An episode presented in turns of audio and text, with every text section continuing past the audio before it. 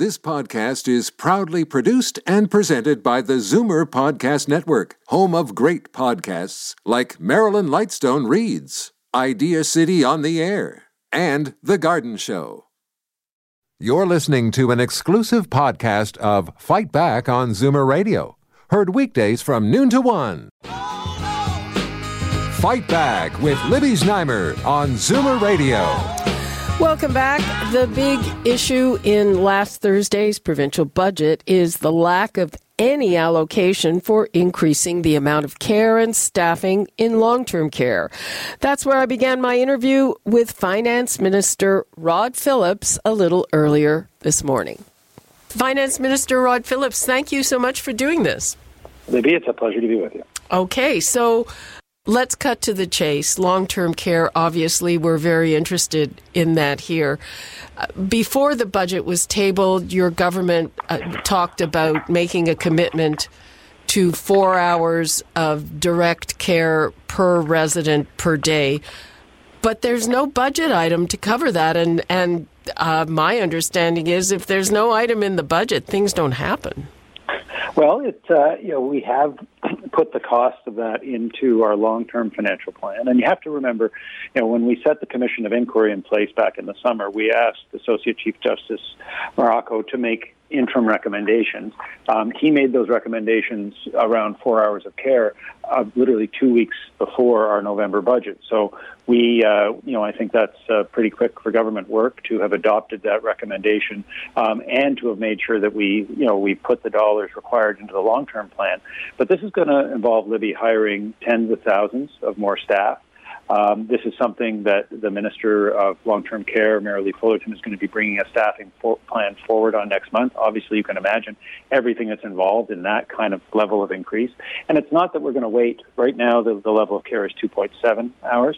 We're not waiting for, for four years to, to, to, to see improvements. We're going to see them over time, but we're going to have to scale up on the training side I've already talked to the Deputy Prime Minister, Chrystia Freeland, about the important role that immigration can play.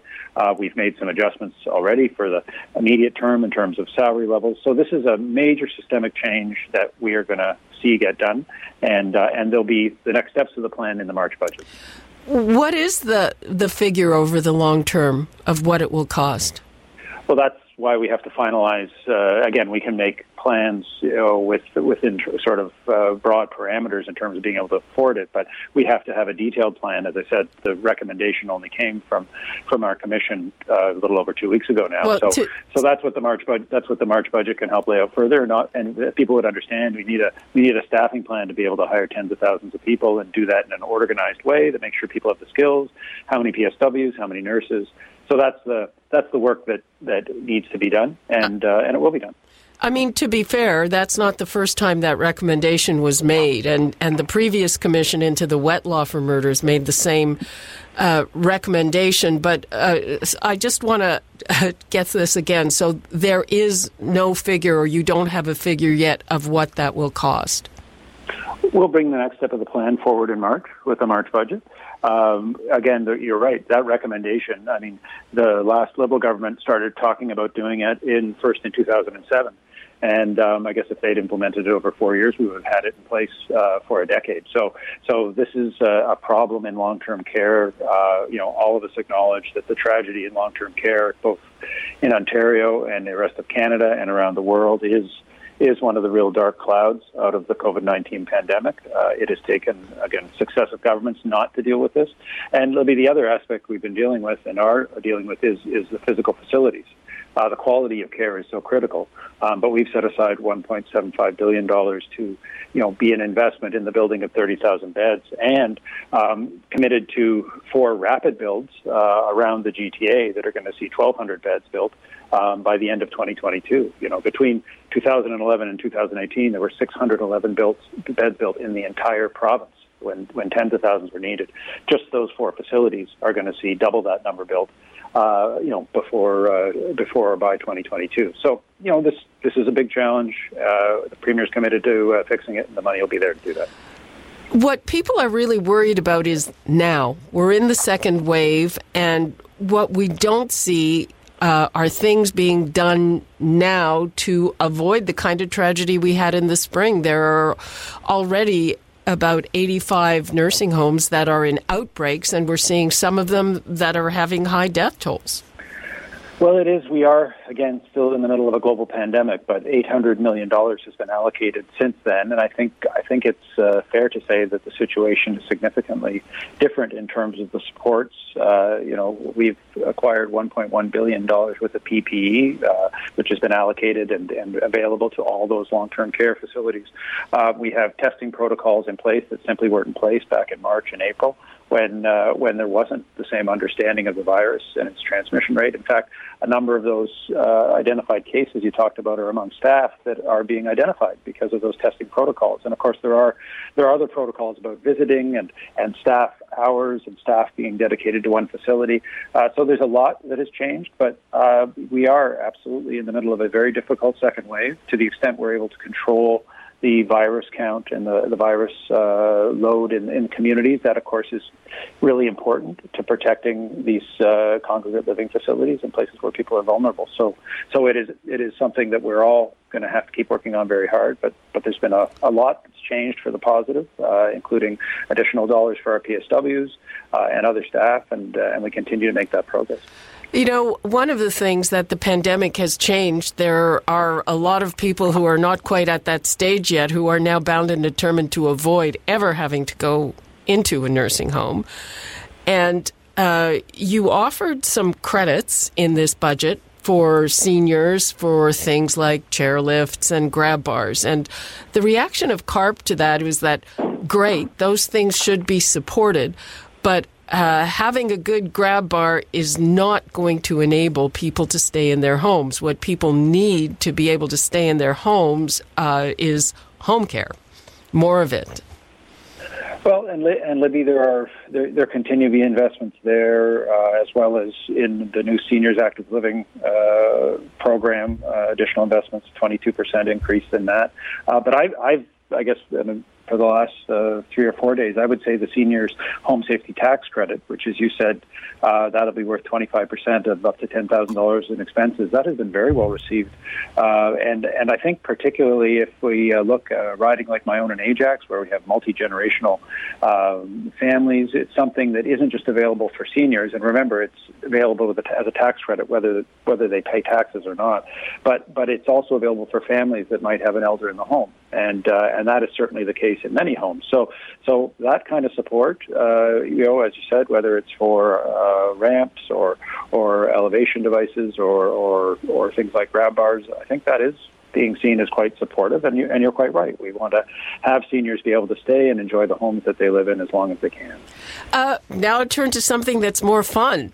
Uh, the staycation credit that seems very interesting and innovative. Um, how is it going to work? It's if you take a vacation in Ontario, um, in in what time period you're going to get twenty percent back? How how is that going to work? That's right. Well, what we want to do is make 2021 the year of the Ontario staycation. Now, we're going to need to do that when it's safe. So we're going to be working both with the tourism industry and, of course, with our public health officials. But the idea behind it, and it's something I, I say we borrowed uh, from some previous uh, sort of uh, downturns in other jurisdictions where they said, you know, people can't travel outside, but let's have them travel inside. Well, what what better? Because we know it's going to be safer to travel inside our borders than outside our borders. So, so the idea would be that there would be that uh, that twenty uh, that twenty percent uh, tax credit for eligible expenses. We want to work with the tourism industry, but that's probably going to involve things like accommodation. And we just want people to really get out and enjoy um, all the wonderful things there are to enjoy in Ontario. And and I do think Libby, and of course we will be doing this when it's safe. Uh, you know, we might hope that's in the spring, but we're going to have to, you know, watch how uh, we all make progress uh, in terms of tackling the virus. But I think I think we can all agree that Ontarians are going to deserve a vacation, and what a great thing to do to help our local tourism operators and businesses, but take it in Ontario in 2020. So, like, we'll just have to save our receipts, kind of thing.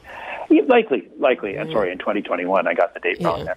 But uh, but what? Yes, I mean, we'll we'll again have all the details about how to make sure people can claim that back and make sure it's really clear. And our tourism operators are going to be you know very enthusiastic about making sure people are aware of it. So so there'll be more to come on this, and uh, and when it's safe, we hope that people will make uh, 2021 the year of the Ontario staycation. So how how big is our tourism our tourism industry? I'm I'm assuming it's down probably nearly 100 percent.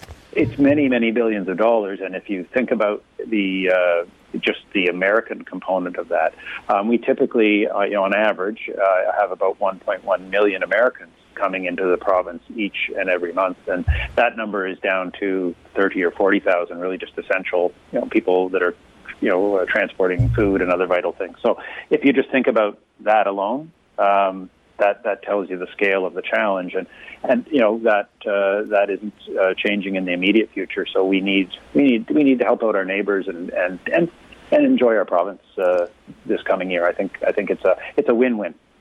A couple of weeks ago, uh, the premier uh, gave one of his negative shout outs to the insurance industry, saying they have to smarten up uh, because it's been much more difficult, if not impossible, for businesses to get insurance.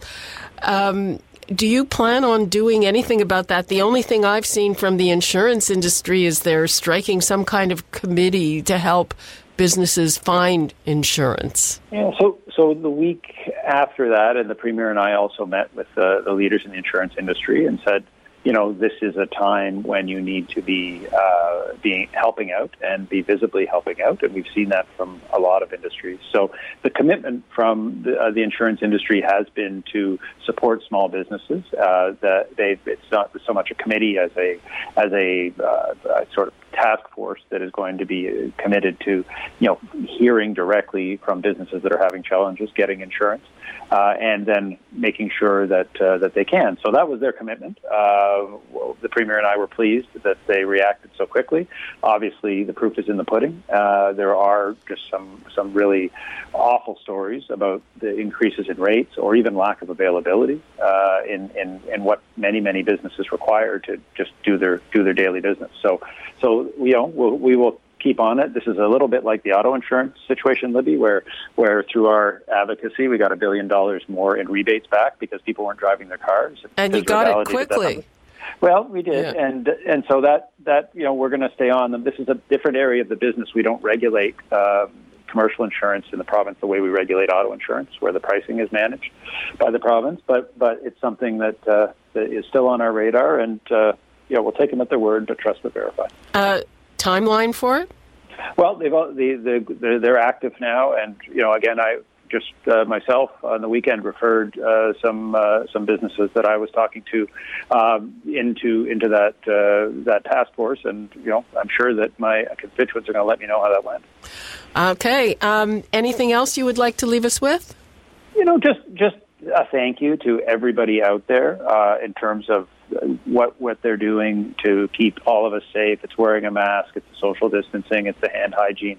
Um, you know, this uh, pandemic, and Libby, you would have seen it is in the introduction to the budget. You know, I talked about you know we are we are you know going to be managing and dealing with this for a while. Um, we are all doing you know the best we can and working together. And something that really has separated Ontario and Canada from some other places in the world is that aspect of our civil society where we, you know, we, we don't always agree, uh, but we take care of each other and we work together and we're going to come through this together. So thanks to all the listeners and thanks for you to keeping this conversation going. Okay. Finance Minister Rod Phillips, thank you so much.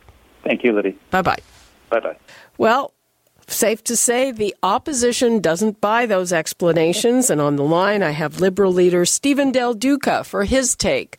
Welcome. Thank you so much for being with us. Oh, it's my pleasure, Libby. Thanks so much for having me on. Okay, well, uh, our big concern here is long term care, and there was no allocation in the budget for that promise to staff up. Uh, what do you make of that?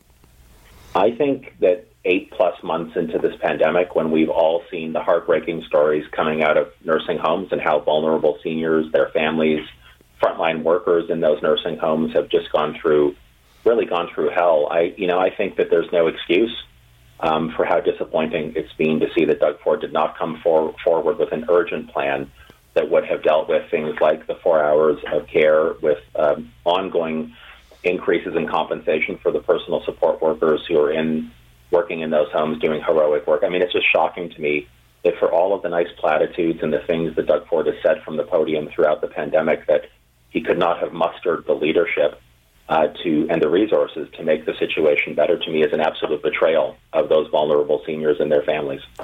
Well, the finance minister told me he said, "Hey, uh, we we haven't worked up all the numbers yet. Uh, we haven't put all that money aside, but it, we will do so in the March budget. Is is that soon enough?" well, listen. I mean, I, I know Rod. I know, I, you know, he's a decent human being. I, I caught the tail end of the interview. I I don't understand how that's possible. I've had the honor of serving inside the cabinet room in two senior portfolios uh, over the course of four years, not too long ago, and I just don't understand how, when we saw the Canadian Armed Forces report come out in late May, when we've seen that the overwhelming majority of COVID related deaths in Ontario have come from those nursing homes and have been our aging parents and grandparents, I don't know how they could not have possibly been ready at this point in time I'll also note that earlier in the week before the budget, when they made their announcement about increasing the hours of care, what they effectively told those seniors and their families is that when they finally, eventually roll out their plan, that it's going to take four or five years to fully implement. So if you've got a mom or a dad or a grandmother or grandfather in one of those nursing homes right now, can you honestly look at them and say, you got to wait four to five more years before Doug Ford can figure this out? It's just inexcusable to me. Now, he did make the point that the first time that recommendation came out, or not even the first time, your government was in, in power and, and your government didn't put it in either. Well, so I guess Rod, like most conservative politicians, wants to be selective with the facts. In Ontario Budget 2018, we put in the uh, the move towards uh, the four hours of care. We put in budgeting. We put in money into the 2018 budget that would have delivered that by 2022. Uh, and so when Doug Ford came to power and Rod Phillips was part of that, that, that move and, and they became the government in Ontario, they decided they were going to go in a different direction in long term care. They decided not to honor the funding or the commitment that we'd made. And so now, two plus years later, they are playing catch up because they chose to be reckless with their cutting in those first two years. And not just reckless with their cutting in, in terms of moving to four hours of care and improving the situation in long term care, they also cut in, they cut inspections. They dramatically reduced the random inspections that would normally provide the protection that our seniors need. So it's a little bit disingenuous for Rod to suggest that it wasn't there. It was there in the 2018 budget. As finance minister, he should know that. But to make our seniors wait five more years for progress when they're facing life and death situations right now is again just it's a betrayal.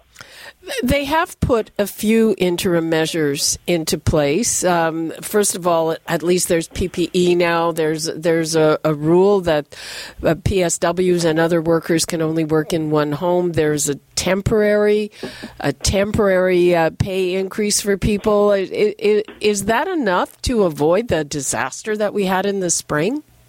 So, for, you know, first of all, I don't think it is, and it took Ontario. It took Doug Ford close to two months longer than it took his counterpart in British Columbia back in the spring when we were still dealing with the first wave to make the regulatory change that would keep PSWs working in one home as opposed to moving from home to home and inadvertently being per- perhaps asymptomatic spreaders of the virus. Close to two months longer for Doug Ford to move on that than it took his counterpart, which didn't make sense to us back in the spring, and we called him on it back in the spring, but he didn't move any quicker. Hmm. Secondly, I have been touring in different parts of Ontario since the province moved back to stage three, so starting in about the middle point of August. And I heard directly in August and September from personal support workers who were on the front lines of nursing homes who were still having difficulty with their managers and their management and their employers getting the personal protective equipment that they needed. I said I've spoken directly to the premier and others in his government about this. And his answer from the podium most days on this topic, Doug Ford's answer has been, all they have to do is call me. Just pick up the phone and call me. Look, Libby, it doesn't work that way. It should not be up to a personal support worker to pick up the phone and call the Premier of Ontario to actually make sure they have an N95 mask that they're able to wear in the nursing home that they happen to be working in. And and thirdly, again, I just I can't for the life of me believe that our seniors who are very vulnerable right now will have to wait three, four, five years. You talked about the wage increase. Sure, Doug Ford has come up with a wage increase, finally helping personal support workers earn a living wage. But guess what? It ends in March. It ends in March of 2021. It makes no sense. That increase in the wages that those personal support workers receive, women and men, mostly women who work on the front lines in, in nursing homes and do heroic work, should be made permanent. It shouldn't disappear in March But again, I don't think Doug Ford is prioritizing what we need in long term care the way that it should be. Well, um, from from the interview I just did, I'm led to believe that things will be clearer, including the pay in the March budget. Uh, CARP has just launched a campaign calling uh, for uh, Merrilee Fullerton, the long-term care minister, to be fired. Are you on board with that? You know, it's again having spent some time serving inside cabinet. I think sometimes, and I know this is CARP; it's not opposition politicians, but other opposition politicians have called on the minister to resign or be fired. I'm less to be, to, you know, to be completely clear. I'm less about playing the games that you see within partisan politics and more interested in the results.